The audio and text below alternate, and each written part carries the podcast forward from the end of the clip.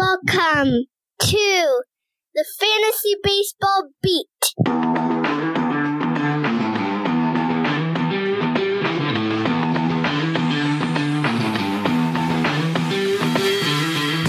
Okay, everybody, welcome to this episode of the Fantasy Baseball Beat. I am your host for the evening, for better or for worse, likely for worse, Mike Carter. With me, as always, is my fearless, wonderfully bearded co-host Chris Torres. Torres, how you doing tonight, man? Be honest, I'm a little. Di- my beard is not the way it normally is. All right, I messed up. See, the thing when you when you have a as um I guess as well manicured a beard a beard as mine, mm-hmm. um you get a little nick and it just throws everything off. Okay, so. It's really frustrating when you have to regrow the piece that you, you know, you accidentally got off, and it's just, it looks, it's not up to par, man. So I'm really sorry about that. Um, I know, I mean, you always have the nice full beard, and, uh, you know, I'm just, I'm not with you right now. So mine's because I'm lazy. Okay. Mine, mine, mine is not manicured as yours is. Have you, have you ever thought of shaving the beard? My wife said she would consider leaving me. So, uh, well, so you have that out card then? Yes, I do. I do. Yeah, if things get bad. So, so you, so you nick, so you nicked the beard, but you decided not to shave it off because Ingrid would uh, serve you with the trifold papers, right? Absolutely, absolutely. I got I think, you. I, I, I got think you. She's joking. I think she's joking, but uh, mm, I'm not. You don't want to find out. No, I mean the chances of you landing on your feet with another lady are really slim, man. So, like, yeah, I mean, I think, yeah, honestly, I mean, listen, like. There's not a lot of women out there who are interested in, um, let's face it, fantasy baseball nerds, right? no, no, this is this is for sure. And I, I will say this, um, uh, Ingrid is a saint. There's a special place in heaven for her for dealing with you on a daily basis. Absolutely. We know, we know yeah. this. We know this to be true. All right. So, Torres, what are you doing for Thanksgiving this week? Uh, staying local, going with family. Um, nothing crazy. So please tell uh, me that you. Please tell me that you're not cooking. I am not cooking. No, thank God. That is a good thing for everybody. There is a God. But, uh, what about you, man? Yeah, we're local too. I've, you know, we've had a couple busy weeks here, as you know, my step with my stepdad passing away and everything. So we're just going to be local, just hanging out. Uh, I think sweatpants and you know sweatshirts and uh, going over to my mother-in-law's and just hanging out. So not that anybody's really interested in what I'm doing for Thanksgiving, but what you are interested in is who we have tonight because we have a fabulous guest tonight uh, on the show. Chris, I'm sure that you agree with me. We have with us Jessica Brand. Uh, Jessica is the bookmaker, bookmaker and trader at FanDuel Sportsbook. Also works at M L B Network and N H L Network, which is a really fascinating thing as well, because N H L fantasy is awesome and completely switched on. For those of you who are not doing it, I suggest doing it over fantasy football, which will probably make me even more unpopular with the people who listen to our podcast. But with us tonight is, is Jessica, M L B expert, Immaculate Grid Savant, created the rarity score that keeps me on my toes on a daily basis as I'm trying to get that score lower and lower, and my seventy-five-year-old dad retired in Naples, Florida, is kicking my ass on a daily basis with the rarity score. Uh, Jessica, welcome to the show. How are you doing tonight? I'm doing fantastic, Mike, because you know I get to be with both of you. It's a great opportunity. I appreciate it. Thank you for it. Well, I don't know how great of an opportunity it is to be with two goofballs like me and Torres, but we're really thrilled that you're able to join us tonight. So um, we have uh, quite a few questions for you and kind of want to navigate through that with you. But first off, what we when we have people on the show for the first time, we really kind of want to know, how did you get your start in baseball and in, and in fantasy baseball? What what drew you to the game initially? So this one's a fun one. So back in two thousand four, Um, my mother bought my late father a pair, well, three of us tickets to Yankee Stadium for a Boston uh, Yankees game. And I didn't know anything about the game then. Um, but the great thing is when you go to a stadium like that in two thousand four, everyone's really into it. Everyone's really energetic and they're speaking a language that you don't know. And so I've always wanted to learn about really anything and everything. But when you don't know anything, it drives that curiosity. So I drove myself to learn everything and anything possible. So that's how I learned baseball. And then from fantasy side, statistics side, uh, projecting side, and really all that kind of thing. So my father did uh, statistics. He was a statistics professor. So he was really into baseball too. So that kind of really was a nice mix for me in that regard. That's really interesting. So just off of that one game, that it triggered enough of an interest for you to kind of delve deeper into it. Yeah, absolutely. I mean, the great thing too, on top of that, really, is um all the great people that I got to meet with, I'll talk about a little bit more. But yeah, it's the one game. But I think that's really how anything is in my life. So if I see something once a lot and I don't know a lot about it, I'll find something interesting about it, and then that starts to snowball into a lot of different things all at once that I do get interested in. So that's kind of why I like trivia too, because you can be interested in everything like that. So that's really fascinating. Yeah, two thousand four, Yankees Red Sox. That was like, I mean, if there's a game to go to, like that was the time, right? I'm just curious, was it the game? Um, there's one game from two thousand four that really sticks out for me. Was that the Jeter game, the one where he dives into the stands?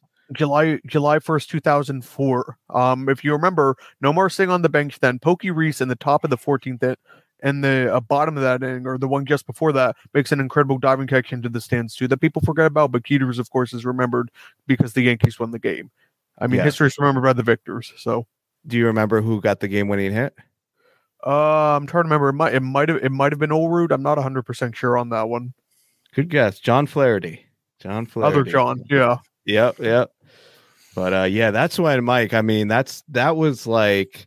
I miss the intensity of that rivalry. Those those couple years when the Yankees were playing the Red Sox, not even a couple years. I mean, going back to like ninety-nine when you had the Pedro versus Clemens rivalry, um, you know, all the way up through, obviously, you know, the Aaron Boone home run. And, and like those years were just like the best to be a Yankee fan. Uh, so that was a good time to to get into it, Jessica. Um, but yeah, really interested in your work and, and want to learn more about it. But, uh, you know, I, and Mike, I like the way he framed this. Uh, he said, take us through a Jessica wormhole. So tell us about your process uh, once you decide on kind of what you're going to look into and, and, and what kind of data you're going to put out there. All right. So um, I will say the Twitter stuff is how I got my entry into work, because uh, when I worked at M L B Network and N H L Network before I got my job at FanDuel, um, they found me through Twitter and they would find my tweets that way. And they that's how I got the job, honestly. I didn't apply for baseball jobs. But so when it comes to baseball work, what I will do is I'll find a storyline that's interesting on the game or something that happened that just feels uncommon. So there's a few factors I can look to. Is it age? Is it number of, and then like a number of quantity of something like home runs or hits or strikeouts, or is it like a rate that's something been going over a longer period of time? Um, then I can just look at the micro, which is the game. I can look at a streak. I can look at a season. I can look at even an inning or something like that. I like to look at quantities, but I like to look at rarities of individuals. So I, a lot of times I'll try to look at what's happened to individuals. And then when an individual does this, what happens the rest of the way? So the best example of that is really recently um, when we had the walk-off home run in the World Series game one this year. The previous three teams that had a walk-off home run in game one had all won the series. So there's an example of that. So I always wonder what happens next. And that's something M L B Network taught me that I've really started to integrate into my research. So it's not just what happened. It's what what happens next because of what happened. You can try to anticipate it like that. So that way, not only are you on top of what's current in the news, but you can apply it for what's going on down the line. That's really fascinating to me because, like, in my mind, I think, oh, walk-off home run. I started thinking about, oh, yeah, I remember guys who hit walk-off home runs like Scott Podsednik in two thousand five World Series. But then I just die with it. I'm just like, oh, I'm going to go to bed. I'm tired. You know, like I'm not going to look any more into it. What you do is just completely, it, to me, I'm like, wow, that's mind-blowing. You know, like I would never think to correlate it the way that you just did.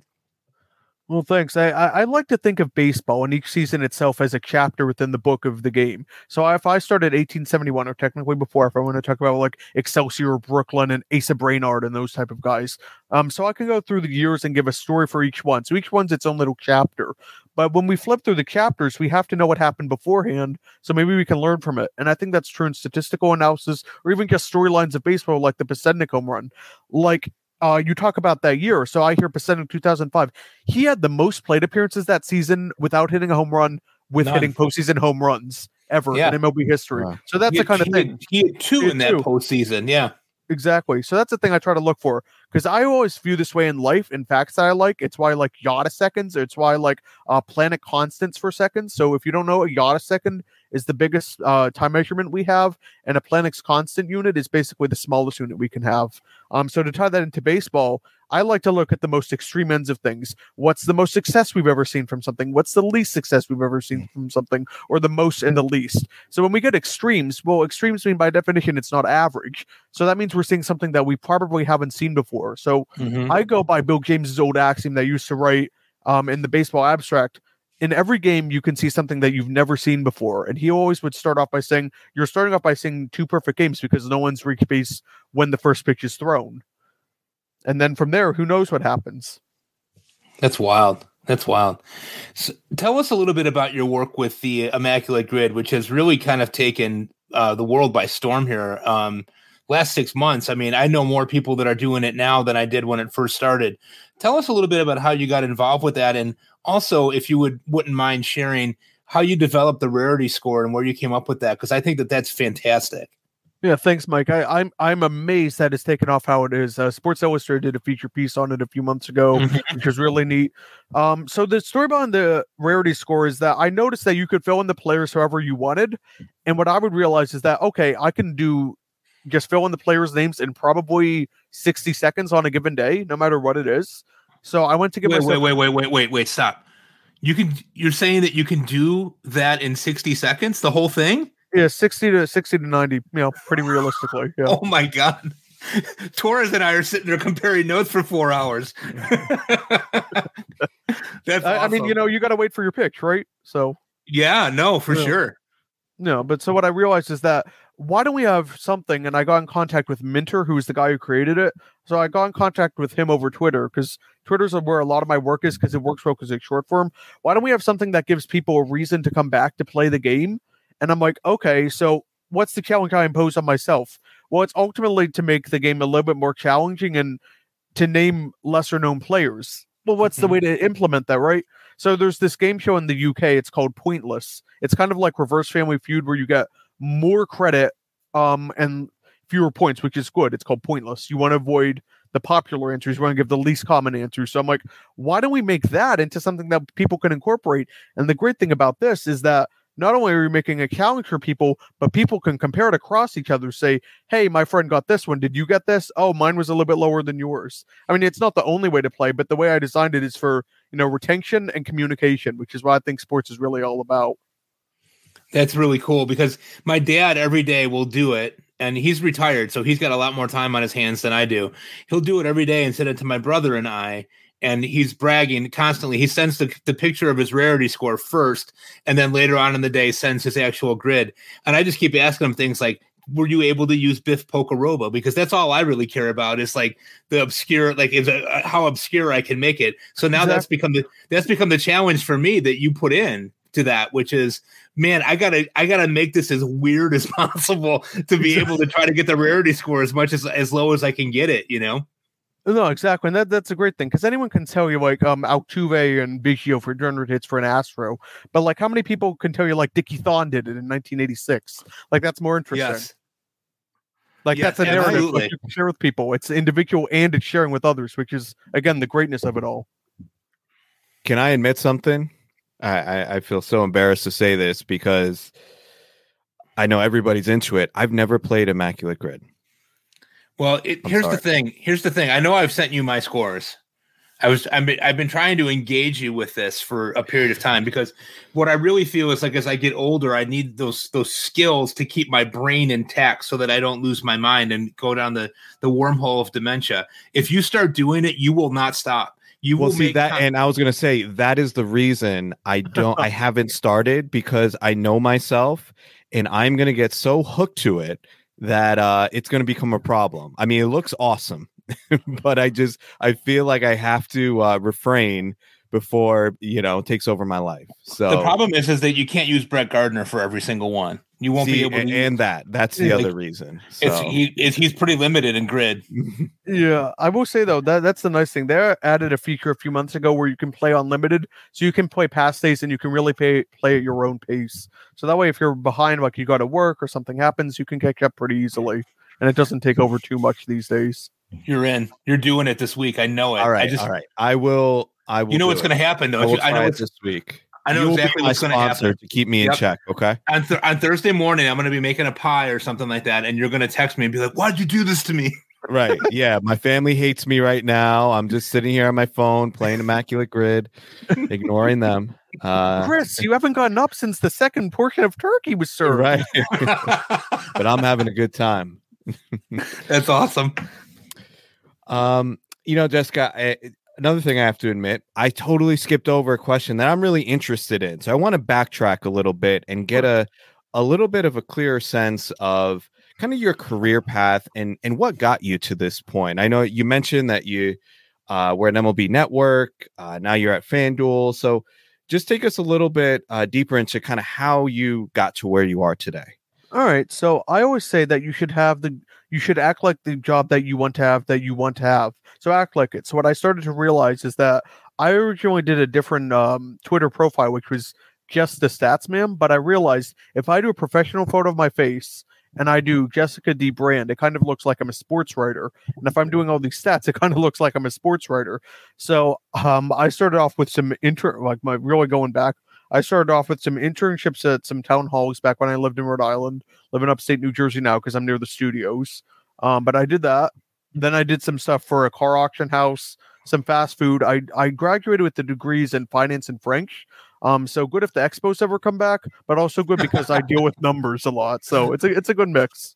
Mm-hmm. Uh, so I did fast food for a bit. Then then COVID hit. Then I did like a bank call center, but I kept working at it. And I started to realize that Um, when people were watching games, I would give them stats in real time. So basically, if they were watching a game with me, they would get stat updates that they couldn't get anywhere else.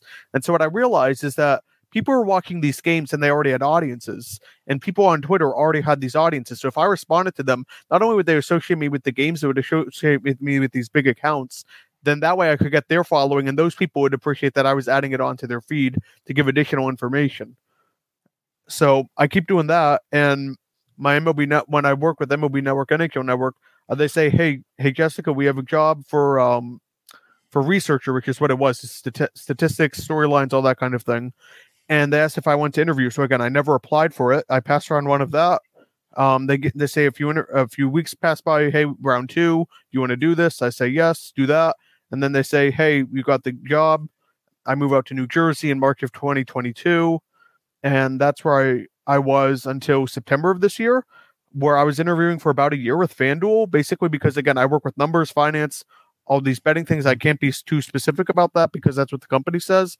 But now I realize I can use my statistical and finance mind basically to figure out probabilities and work with numbers and all these things that go on in the gambling world that are actually really, really complex data, but they're very profitable too. Um, and I'm very thankful I've gotten where I am, so I try to help people out with that. I'll talk more about that a little bit later, I imagine, but it's something that I figure is important because so many people are trying to get into the world of sports, but I think it's a very attainable path and more than people realize. It's not an easy path, but it is attainable.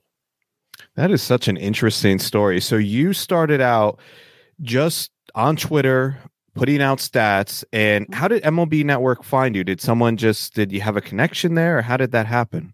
So they just, um, my old boss, Nate, Nate, Nate is fantastic. So he gets direct messages me on Twitter because I'm doing stats for the N F L playoffs. And I was talking about how often Joe Burrow was sacked. Um, basically, so Joe Burrow had been sacked um, more times in like two games than anybody else had been throughout N F L playoffs in history. It was like Dale LaMonica who had the previous record for that. But LaMonica had like one more game played or something like that. So I'm like, here's the context, here's the stat. And I would always know to put in hashtags. So part of my secret is connecting with people.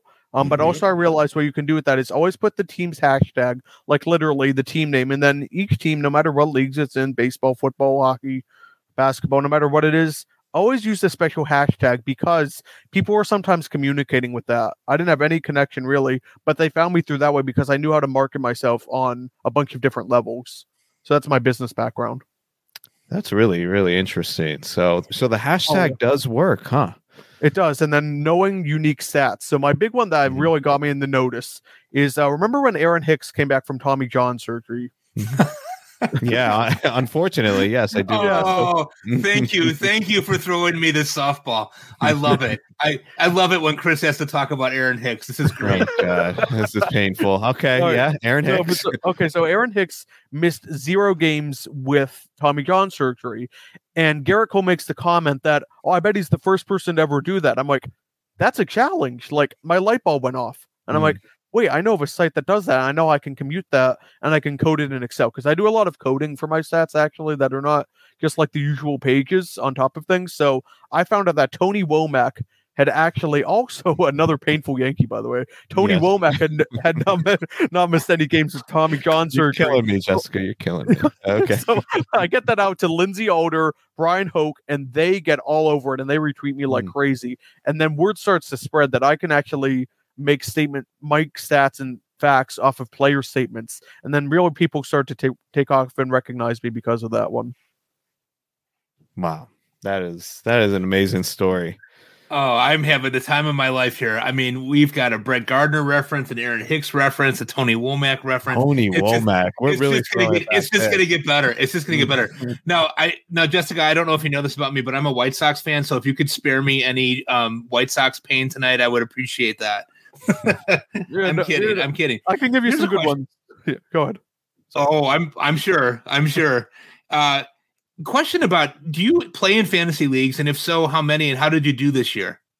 So I didn't this year because M L B Network's policy, understandably, is a little bit strict about that, because, you know, sometimes things like might leak that aren't public, and you don't want that going out.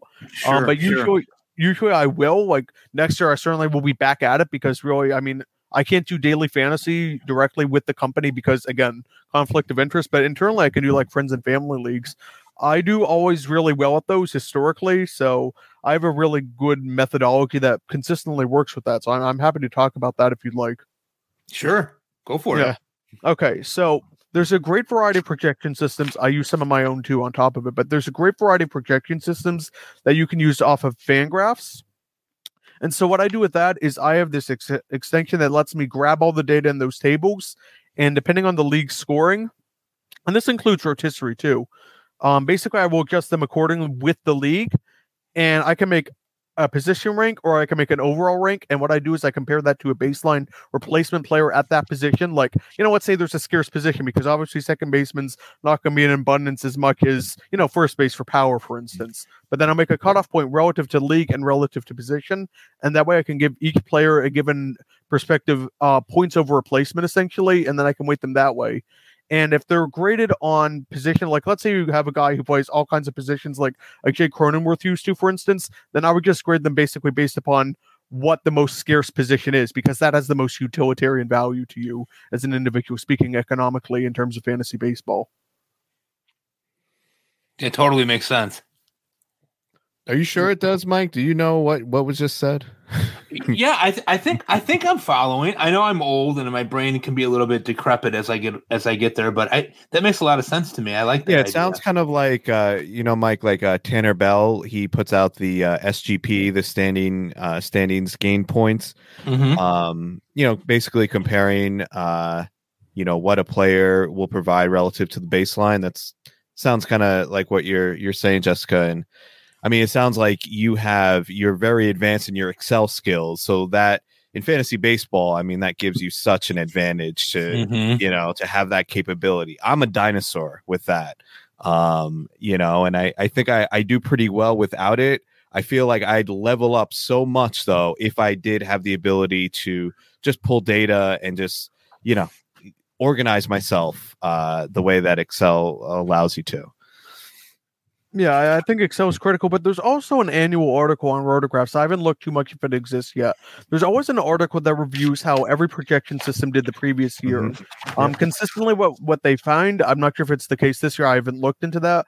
But the past two years, I believe A T C, Ariel Cohen's projection system, mm-hmm.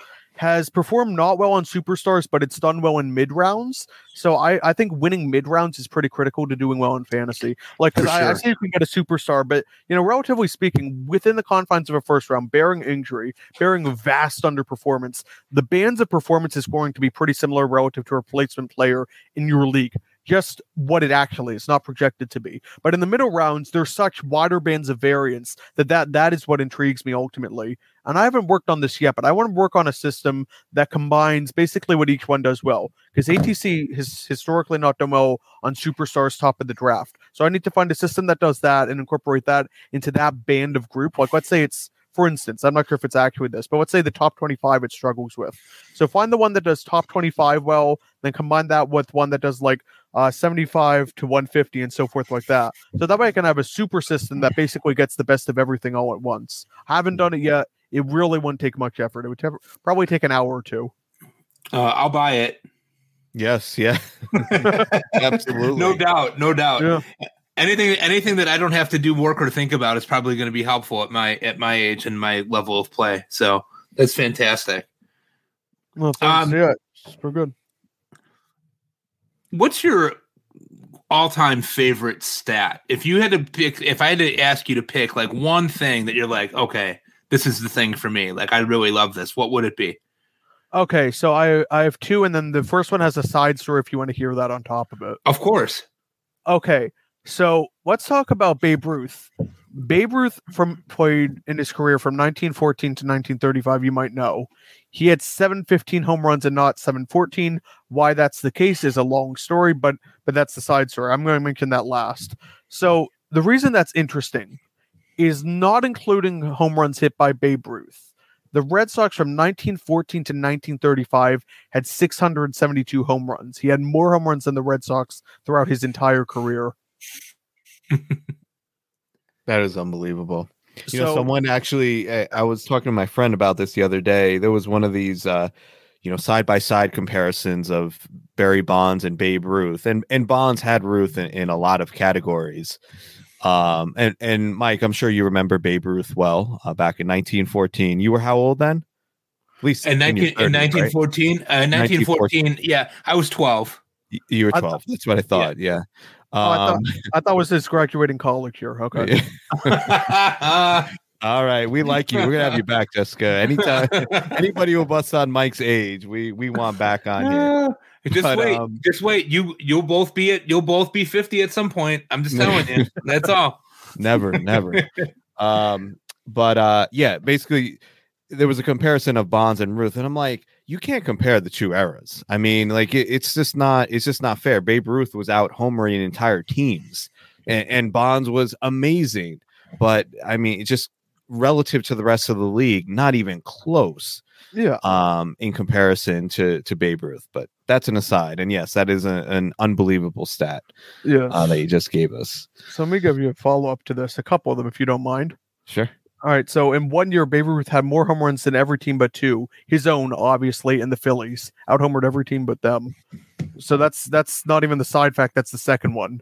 So the second one's also Yankee-related to an extent. Um, Lou Gehrig's streak. This is interesting.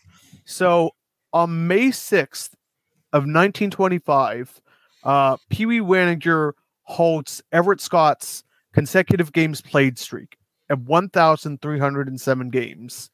Now, on June first of nineteen twenty-five, Pee Wee Wanninger was pinch hit for by Lou Gehrig. That was the first game of Lou Gehrig's two thousand one hundred thirty game streak. Mm-hmm. Wow. So he That's stopped wild. the longest, and yeah. then he started the lo- the next longest after that. Same guy. That's wild. I did not know that. I'm a Yankee. I'm I'm a diehard Yankee fan. One time, Mike, I... I won a Yankee trivia contest. I called into you. You know Mike Francesa. You know how much oh, I love yeah. him. Oh yeah, oh yeah. I called into his show, and um, I, I won a contest against some other random dude, and I ended up winning his personal seats. And I sat front row behind home plate.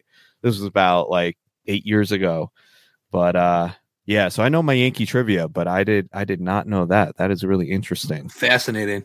Can't yeah. be legends. So. Yeah. Uh, So let me follow up on the Yankee uh, Babe Ruth seven fifteen if you want to hear that real quick. I don't want yeah, to make this too sure. long, but it's fascinating. So Babe Ruth really had seven fifteen home runs ultimately, and really his triples count should be one thirty-five. So I want to go back to July eighth of nineteen eighteen in Boston, game one. zero zero score, bottom of the tenth. So basically there's one out and one on. Dave King grounds out. Amos Strunk singles. So Babe Ruth is facing Stan Kovaleski, and Babe Ruth smacks one deep, deep, deep to right. Ball's out of the park, and it's clearly a home run. Yes. But under the letter of the law in nineteen eighteen, as soon as Strunk scores, it's over at one nothing, and the batter's only credited for it's kind of like the walk-off grand slingle, Graham's mm-hmm. grand single. As far as the runner goes, which Ruth only got to third, so that means it's only a triple.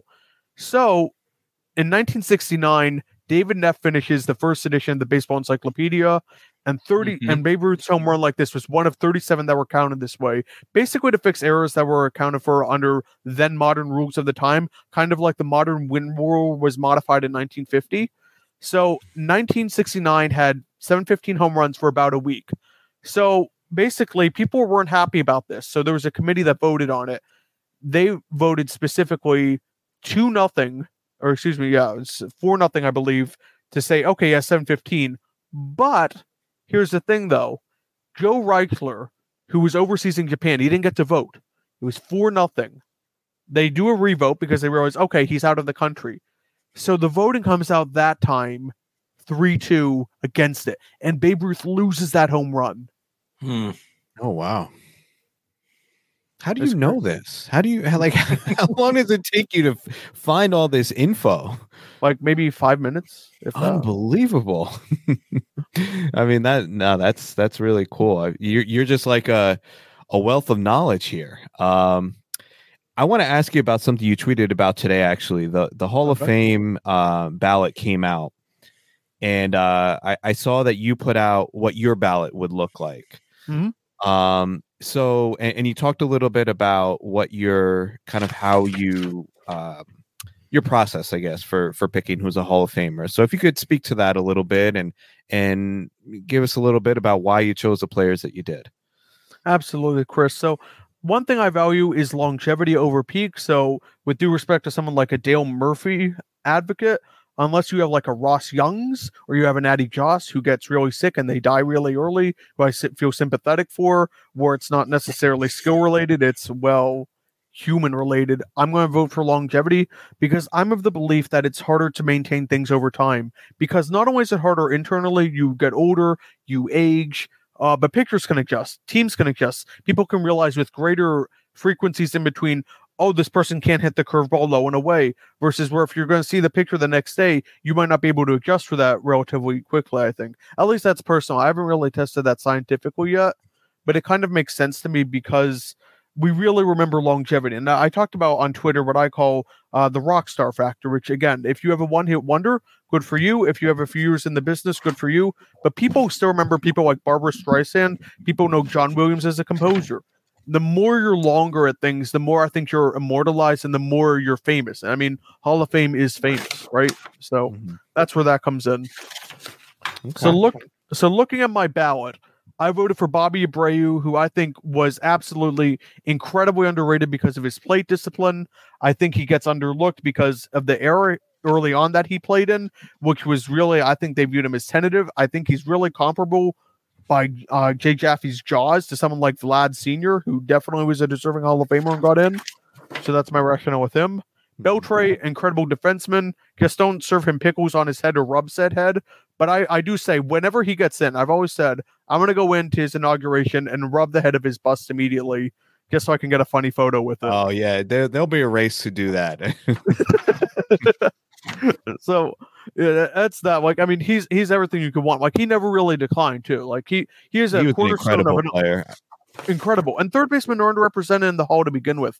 The fact that sure. as long as it did to get rolling, it is, I I think, not a shame, but it is surprising. So I think I think it speaks well to Beltre's chances. Beltran, again, was very good until really his final year with Houston. So, again, consistently excellent dominance. Maybe not the best fielder, but certainly good enough for Kansas City, the Mets, the the Astros in oh four, and that magical oh four run. People forget he had nine home runs that year. Oh, like only one other player, uh, Randy Arozarena in twenty twenty, when his four rounds, has had more home runs than that during an entire postseason run. He did that in two rounds. That's incredible. Yeah. So, yeah. I mean, Todd Helton, I think, I think, yeah, you say Core's effects, but you consider, even if you kind of neutralize his effects, which you can do with Stathead on Baseball Reference, he still comes out above, like right around average Hall of Famer. I mean, I realize he's a first baseman, but that's still enough to me. I like to get these guys who are in markets that aren't really appreciated a whole lot, because you notice there's a lot of not so big market guys that I take on this. Mm-hmm. Andruw Jones, I think, yes, he dipped off towards the end, but what he did early on in his career mm-hmm. is outstanding, and he was still above average at the end with the White Sox, with, with the Dodgers, with the Yankees, certainly. So he gets in on defensive merits. Again, he is the best defensive center fielder I've had the opportunity to see in my life. And I think glove, especially guys, I realize he was a good, he had a good bat, but like guys who have outstanding gloves are, I think, underrepresented in the Hall of Fame in today's process. So that's that. Um, Joe Mauer is uh, a good example of positional scarcity guys. I realize he moved to first base, but when you have numbers like that at the backstop position for a good eight, nine years, and you win a batting title, like you're getting into like Carew style numbers for a backstop. Yeah. Like that to and me he is had incredible. Three, I think, right? Three batting titles in his mm-hmm. career. Yeah. Mm-hmm. Yep. Yeah, he belongs. Yep.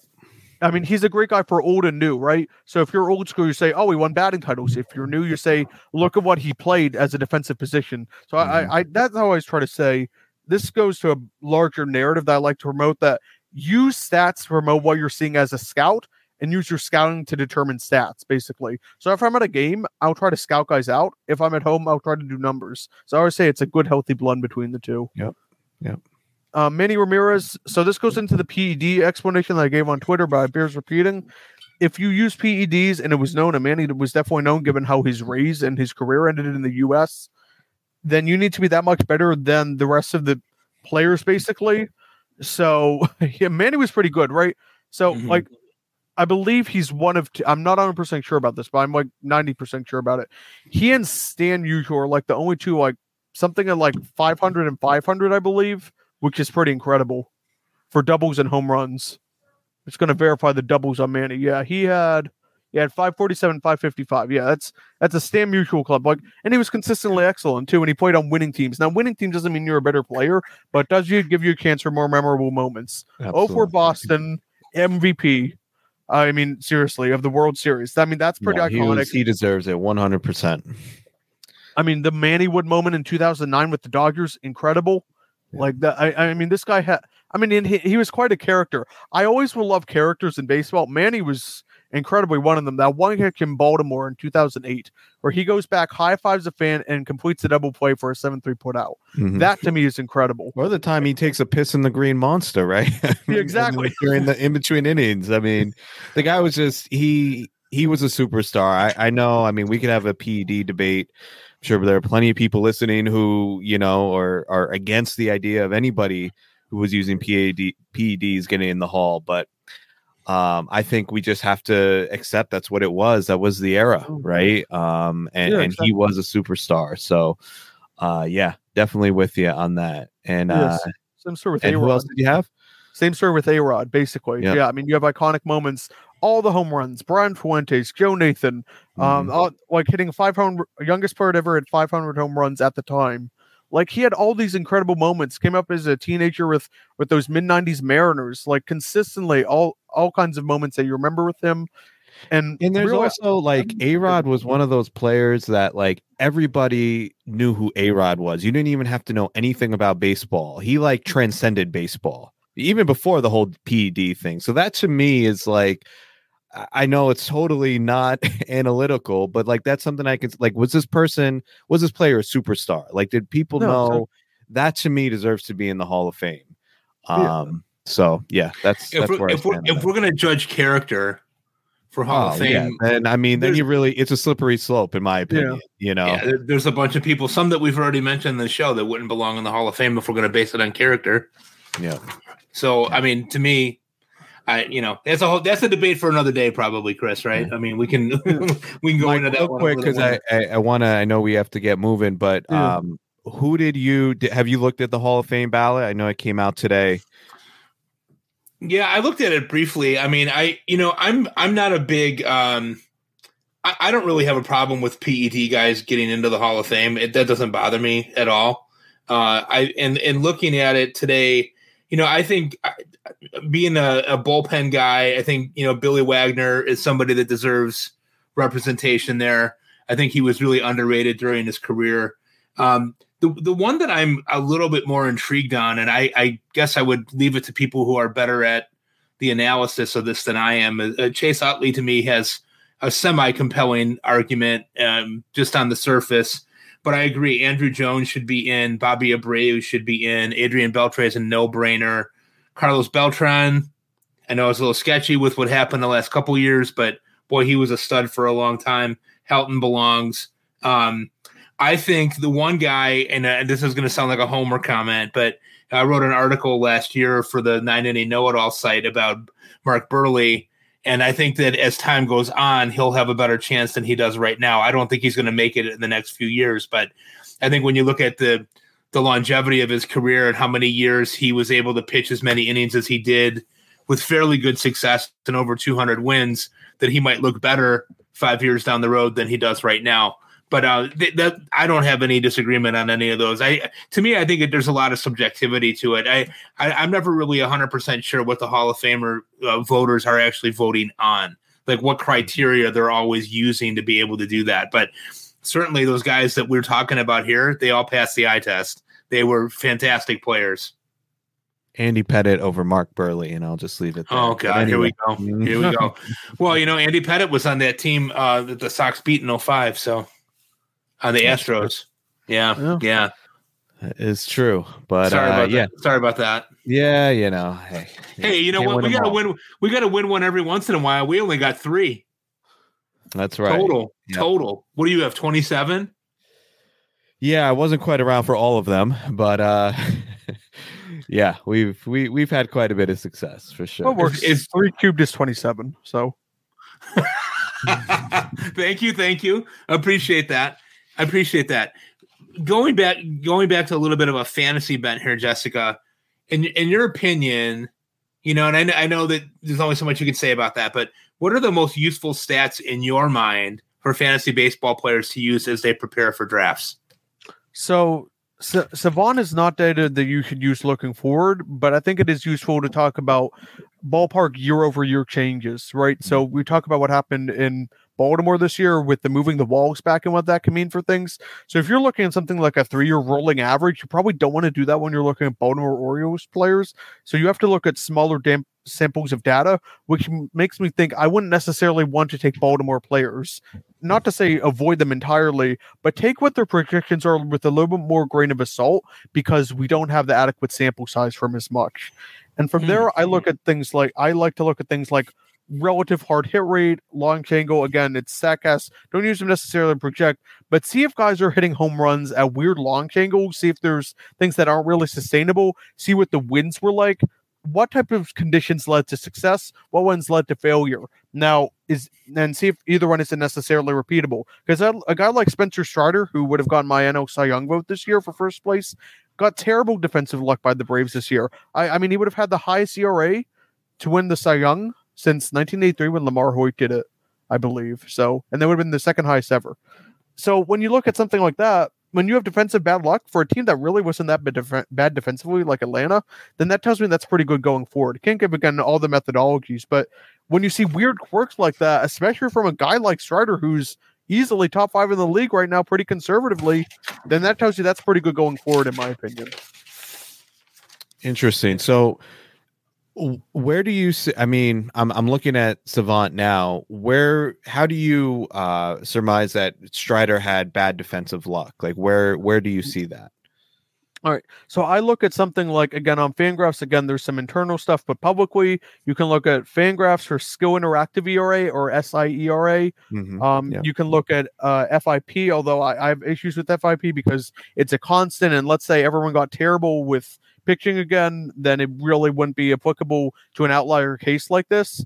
But mm-hmm. I think skill interactive E R A is a good way to go about this. But you could also look to see on certain like launch angles of balls. So you would do the Statcast search, you use the metric range, basically balls hit with like a launch angle or exit velocity of X to Y, and then use the team and select that to be Braves. And then you could compare how Strider did on those types of balls compared to, I would use other starting pitchers because he's a starter and that's really the best comparison point in fantasy. But see how he did compared to others on similar types of hit balls. And if you realize that they're getting outs when he's giving up hits, it's probably, given how consistent the Braves lineup was, that's probably something that's a little bit unlucky going forward. Interesting. I never even thought of something like that, but that's uh, Mike. Any any thoughts on on that idea? I've never had that thought. Yeah, I can honestly yeah, tell you. It, so it makes perfect sense. It um, does make perfect sense. Yeah. Yep. What about? There's been kind of a. Uh, I know the past couple years, people have talked about uh, pitchers' performance in full counts, and like if someone's walk rate goes up, um, you know, people will look at like how many, what was their walk percentage in a three two count, and if it was if it was higher, like let's say it was like abnormally high, people will say, well, that was just fluky. Um, you know, that that's bound to regress back to kind of whatever the the norm is. What any any thoughts on that, Jessica? Is that something that you've looked at? I haven't looked at it entirely, but it gives me some thoughts about what I would do with it immediately. I'd go back to Savant Search. I'd check the zones in which the pitches were thrown and see if there was any kind of cluster data in terms of where those pitches were ending up. And then from there, I would break it down. Is it to a certain type of hitter? Who is the umpire? Did they have a tight zone? Did they have a wide zone, which means they were missing even wider than really it appeared to the average umpire's eyes that day. So basically, I I like baselines a lot, as I talked about with the power rankings, uh, with all the data and projections. So where is this guy missing compared to others? Is he just missing? So if there's a serious problem or if there's a serious trend, like let's say, and this is something you can easily search, is he throwing like sixty percent fastballs down and away on three two that batters may have picked up on? I think it's individual basis. Now you can maybe draw larger conclusions from that because like I said, I haven't looked into it. I couldn't tell you if there are or not. I imagine there actually are. That's my hypothesis.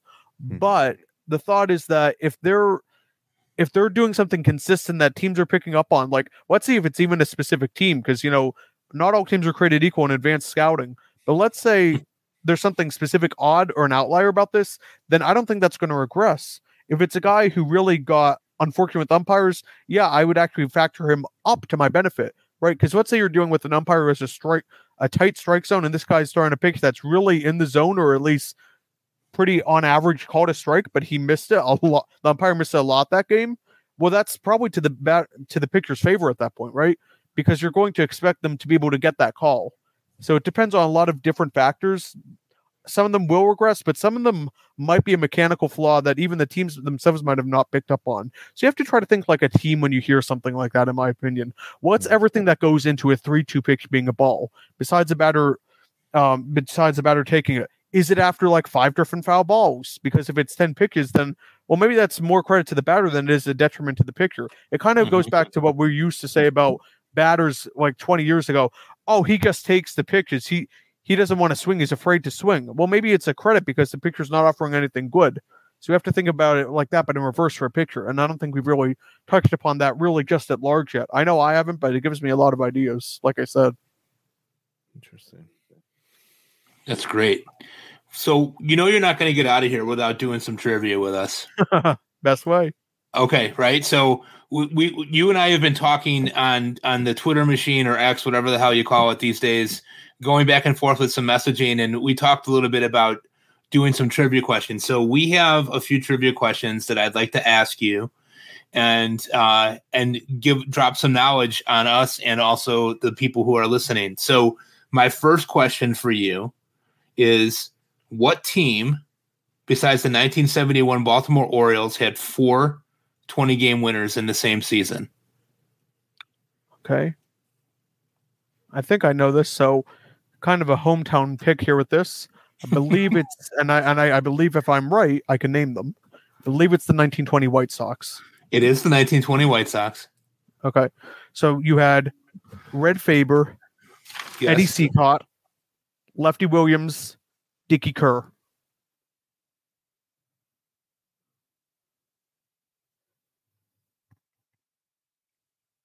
Hey, Mike, you're on mute. I, I muted myself there for a second. I hit the wrong button. Yep. Yes, that, that was the year after, uh, uh, or a couple years after the White Sox scandal, right? So they were uh, in a situation where those were the that was the last time that some of those guys ever played. So. Uh, really good. That's a really good one, and it's it's funny because I think in the modern era, any everybody, not everybody, but a lot of people know that uh, the nineteen seventy-one Orioles had four twenty-game winners, but they think that they're the only team. But th- there was one more. Yeah, the, the, those nineteen twenty White Sox too, not including twenty twenty-three guys, because you figure like Betts and Acuna will play again.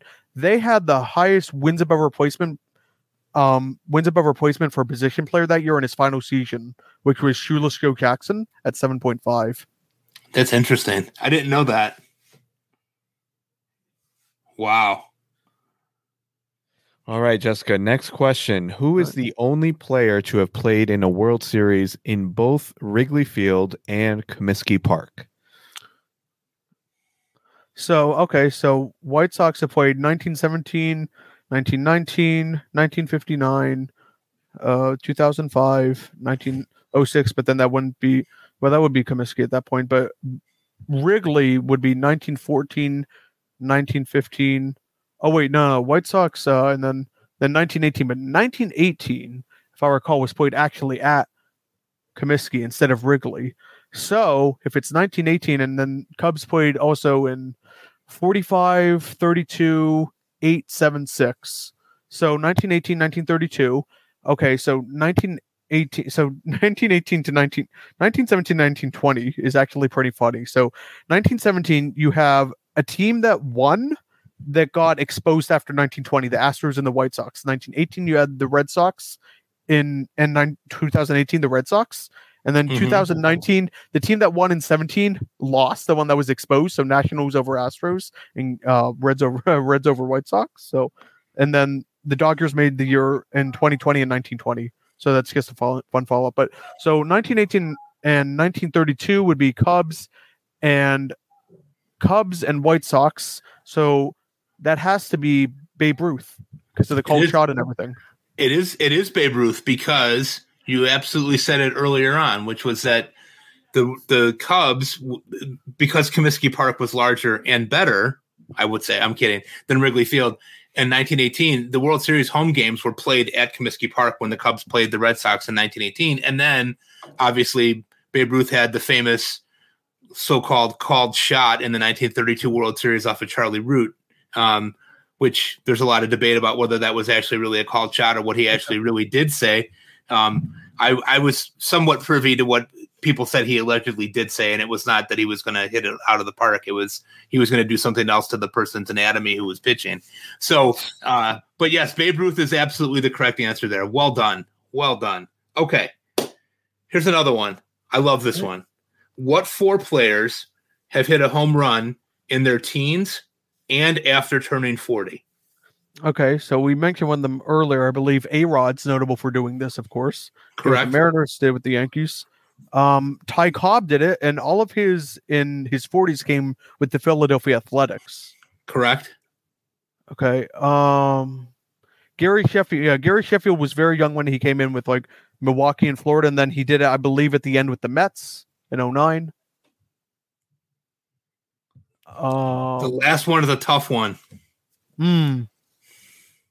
I'm thinking I thought it was tough anyway. Yeah. Hmm. I give you a hint. Okay. He was one of the most famous pinch hitters in the history of baseball, and he had a great, great, great nickname, Le Grand Orange. Okay, so it's got to be Rusty Staub. Rusty Staub, yeah.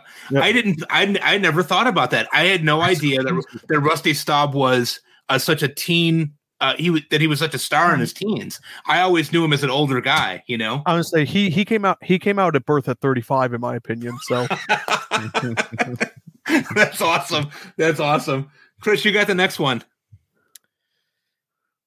Yeah, uh, if my phone pulls. Okay, here we go. Who is the only player to play for all four original expansion franchises and only those franchises? Okay, so the logical way to do this is just to name which ones came first. You got the Angels in sixty-one, the Senators, Rangers in sixty-one, and then you got the Astros and the Mets in sixty-two. The only one to play for all four of those is Nolan Ryan. Bingo. We've, we'll have you on another time to talk about whether or not Nolan Ryan is overrated or not.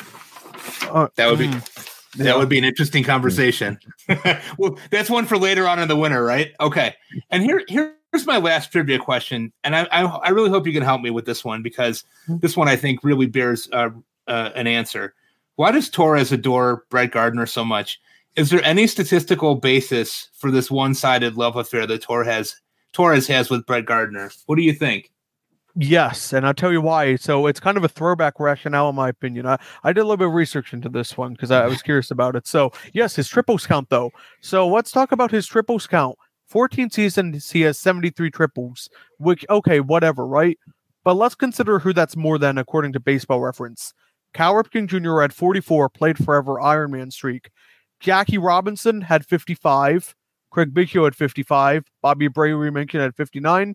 Lou Whitaker, sixty-five. Derek Jeter, sixty-six. Ricky Henderson, sixty-six. Brooks Robinson, who played forever, sixty-eight.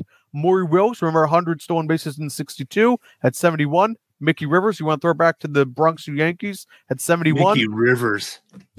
Yeah. And then the final one, and this is the real one that really caught my attention here. twenty-one years, seventy-two triples. Cool Papa Bell. Now, if you remember Cool Papa Bell, the story with him is that he could get into bed before the light switched off. But Brett mm-hmm. Gardner has one more career triple than he does. So it's That's all in the right, triples. Baby. All right. See? All right. Do you understand now? Has the question been answered? Yeah. I mean, he's, he played sixty-nine years. I mean, so of course he's, go- he's going to get a triple every once in a while. I question if he ever had hair. I mean, he was bald when he played for the Yankees. He was bald. That's at birth. True. There was no hair in between then. As a team, I'm he did not-, not have hair. I'm not going to make fun of anyone in hair because in the last year I've lost more hair. I have. I thought I was going to be able to keep my hair forever. It doesn't look like it's happening. Okay, so I'm not going to make fun of anyone who's bald. Never. Right. Well, I, I, I respect. Guess. I think part of it too. I, I respect guys who can pull it off. Right. Like I'm worried. Like I, like you, am am thinning up there, um, and you know I'm like, what am I going to do? You know, like if I have to go full bald, I don't think I have the head for that, you know, so I respect guys that, you know, and maybe I'm a little jealous of these guys that can just go bald. And it's like, mm-hmm. they look, they look good. And, and it makes you look younger when you can pull it off the right way, you know? So, yeah, yeah. I'm not, I'm not going to look good. I, I think if I go bald, I'm going to look like Darth Vader without the helmet at the end, you know, like. Well, that's when, that's when you've got to just like go fully commit to the beard, like really, you know, because then people do the Walt, do the Walt Whitman and just do the huge, yeah, just do the huge beard with no hair on my head. Right. Yeah, look, I mean, that's kind of the look now, anyway. Well, I'll tell you I'm a quick Brett Gardner story. And why? Oh, uh, have I ever told you a story about Brett Gardner, my dad, and uh, telling my my dad about my daughter? No, no, okay, no, t- say it. All right, so, um. So this is going back about eight, nine years. Well, how old is my daughter? She's seven. She's going to be eight. So uh, my wife and I had been trying. She was our first child. We had been trying to have a, a child for a little while. And, uh, you know, so we we found out. And, I mean, we are just – I remember that day so vividly. We were so excited. Um, you know, just uh, we were telling everybody. Um, but my dad, I'll give you a little background on my dad. My dad is a very, uh, he's from the Bronx, very like tough dude. Like he, he's really like a big mush, but he's got a very tough exterior. Like he grew up, you know, like in the streets of the Bronx, like, you know, he's been through a lot in his life. So he just kind of has that persona about him. Uh, and I love him, you know, he's a wonderful guy. Um, but he doesn't take surprises well. Like even if it's good news, he doesn't like surprises. But anyway, obviously, I've got to call my dad and tell him like he's going to have his first grandchild. So I call him and, uh, you know, I'm like, Dad, we we just found out Ingrid's pregnant. And silence, doesn't say anything. And I'm like, what the fuck? Like, like you're going to be a grandfather. And like I told you, like it's like he needs time to like process things. You can't surprise him. So I hear the Yankees on in the background, and I just hear Michael Kay, and I think Brett Gardner, like, maybe he hit a triple, or he, he had, like, a big hit. So I hear the crowd in the background. My dad goes, man, that Brett Gardner, he's a hell of a baseball player. And I'm like, are you fucking serious? Like, I just told you I'm having a kid. Like, what are you telling me about Brett Gardner? And, you know, and, of course, like, he was happy, and eventually he's like, all. But that was the first thing he said after I told him we were having a kid. Brett Gardner, hell of a baseball player. So now me and my buddy, that's like an inside joke with me and my friend. Like, you know, if there's something like, you know, like semi-serious, we'll just like respond with Brett Gardner, hell of a baseball player. So that is part of why I love Brett Gardner. I guess I just so associate I, him with that moment. I got to find somebody to make me that T-shirt that I want for you of him hitting the dugout with the bat, and then underneath it, I'm just going to put in hell of a baseball player. And I you know said, what?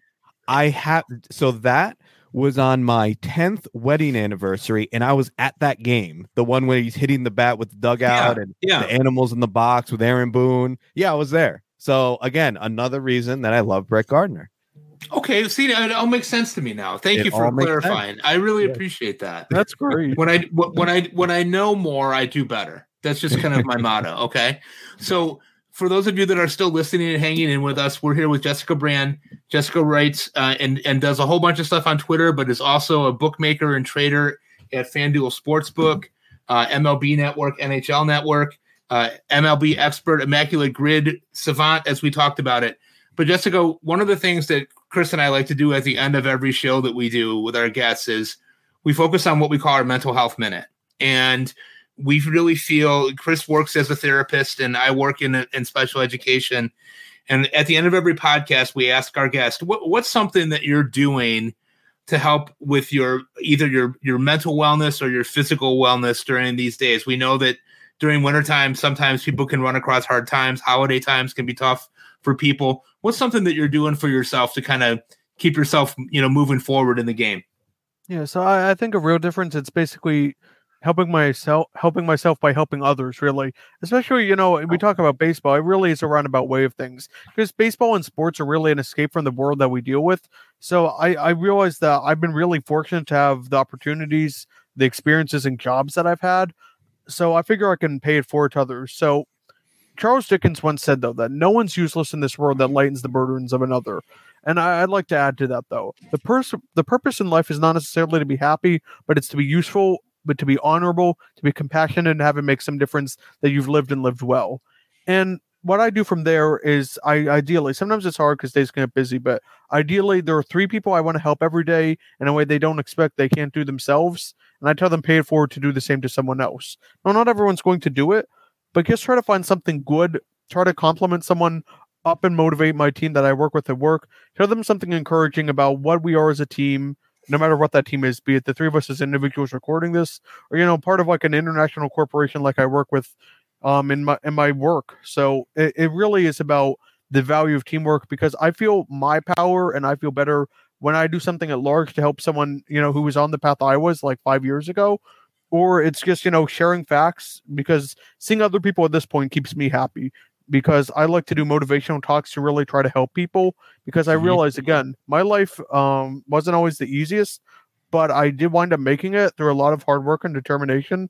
So I figure if I can help people that way by giving them advice, happy to talk with them or just sharing a stat or something that can make them laugh, who knows where that might help them. I love that. That's, I mean, that's, that's beautifully said, right? I mean, it's just it, doing something for other people gets you out of your own mindset, right? Gets you out of your own, being stuck in your own zone and, and, and doing that. And I, I can tell you certainly just from following your stuff on Twitter and seeing things that all, sometimes what you do with on Twitter with what you put out there puts me into a spot where I start thinking about a, we used the term earlier, a wormhole, where I kind of get into something and I start thinking about something and it gets me out of my own head. And I love that about what you put out because I think it's so unique. There's just not enough of that stuff that's out there. And what you put out is just so it's brilliant, I think. And I, I the way that your mind works to me just is fascinating. And I'm, we're so glad that you were able to, to join us for an hour tonight and, and give us some insight into how that works. It it certainly makes me kind of think about how I want to approach some things this winter in terms of not only my fantasy baseball prep, but also how I look at baseball and the stuff that goes on around. Uh, so you, it's very inspirational what you've done. So I thank you for that. Well, thank you very much, Mike. I, I just thought of an interesting idea. So I'm going to try something neat here. So what I'm going to do is I'm going to go to baseball reference dot com and go to a random game because they have a random finder. So Well, I'm, I have a reason for this, so I can do random page. I'm just going to do it till I get a game, not a player. Oh, boy, that's... Okay, some U L. I want to get a game here. There we go. So Taylor Thompson. Okay. Boy, some four, okay, that's a little bit too small a sample. I want to get a game, though. So what I'm going to do with this is once I get a game, is I'm going to find something neat about it, then I'll research it. So I'll tell you when I get a game. I keep getting players. Um, sorry to hold you up on this. It should be real quick. Oh, here we go. Okay, so we have July twentieth. two thousand seven for anyone who's playing this at home. So we're looking at Orioles at Athletics. It's a six one final where Eric Bedard beats Joe Blanton. So what do we have here? We have, look at this. Oh, here we go. Found it right away. So I'm looking at the box score. Every single Oriole has at least one hit, and they didn't use anybody in defensive replacements. So let's find out the last time that the Orioles had everyone in their starting lineup get a hit. So that's actually, see, this is what I can do though. I'm looking at the box score immediately, and I'm looking for hits and seeing if there's anything notable. And that sticks out to me because it's no zeros in the H column. So what I can do with that is I go to stathead dot com, worth their subscription. There are other trades too, but I like to use them for this. So we're going to go to player, uh, excuse me, we're going, yeah, we're going to go to player finders. Then we're going to go to game batting. Get that up here. Then we do um, most players on game. Game. Well, then we go to Mike. I, I just while while Jessica's okay. looking that up, I just feel like watching this process and, and just understanding like her knowledge of, of just all of this. um, I feel like if if you really committed to fantasy baseball, she would just like yeah nobody would beat all of us. Nobody would beat you. Like we right. we marvel at Phil uh, because like he is. You know, we call him the robot, Phil DeSalt, because he he's won a lot of money playing fantasy baseball, and he's, you know, has his own special formula and all that. Like, I feel like Jessica is, she would give him a run for his money, you know? Oh, no doubt. Zero doubt. Well, th- well thank you for that, though. I, I appreciate that. That's very kind of you to say. Um, I, I, I do, but that's uh, kind of why I work on the sports books though, because I have to come up with formulas for stuff like that. So sure. That's kind of where I got on the fantasy stuff though. So let's see here. So that was, oh, so here we go. So I have two thousand twelve game. So, so here's a fun fact about that game as a follow up to it. So as I mentioned, it was over Baltimore in two thousand seven. The last time the Orioles had all nine starters in a game get A, at least one hit was August eighteenth of this year. Their mm. opponent in that game was also Oakland. Wow. That's just from a random game. And there's your stat right there. Yep. Wow. That's wild. That's so interesting. Man, oh man. And you just did it in like two minutes. It would have probably taken me a year to find that information. So uh, that's awesome. Chris, what are you doing uh, this week for your mental health? I mean, it's the holiday season and, um, you probably have a lot of clients that are uh, in, in pretty significant need right now. What are you doing to take care of yourself this week? Yeah. So um, for myself uh, right now, I'm just, um, I know we talk about this all the time, but just trying to stay in the moment, you know, as usual, there's always stuff going on. That's life. Right. Um, and at times I've just been a little bit overwhelmed and, you know, just trying to focus on, you know, that old serenity prayer, like what's in my control versus what isn't in my control, trying to delineate that, and what is in my control, just really attacking it, coming up with a plan, um, and, and doing what I can to improve whatever situation it is. Um, I also, I've been doing this for a little, little while now. I'm trying to take a step back throughout the day and, and really like check in with myself and check in with what I'm doing at any given moment. And ask myself, is what I'm doing right now adding value to my life? And I, I look at it through like three different cat, actually four different categories. And one of them's in line with what Jessica was talking about. So, you know, I'll stop myself periodically throughout the day and ask myself, is what I'm doing right now, is it improving my health, whether it be mental, physical?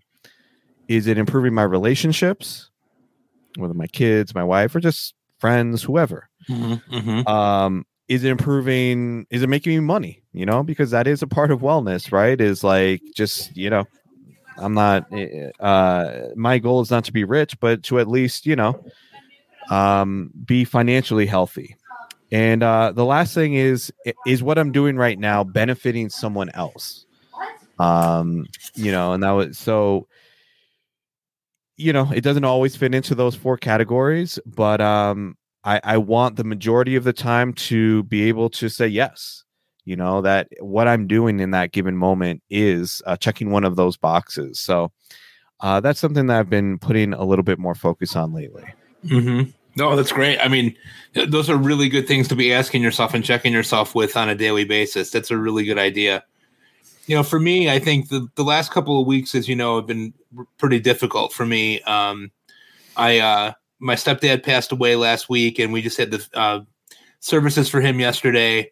And um, another a person that had been a friend of mine, um, who was a, a mentor to me when I was first coming into special ed teaching, uh, died of a heart attack this past weekend at age fifty-three.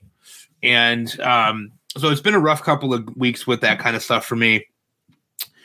One of the things that I, I kind of wanted to share, and I think, you know, we, we, we spent a lot of time talking about this in terms of, you know, men not being able to, um, you know, show their feelings or, or express themselves in certain ways, or uh, holding things back because they think that they have to do that. You know, I had a really cool opportunity um, about two days before my stepdad passed away.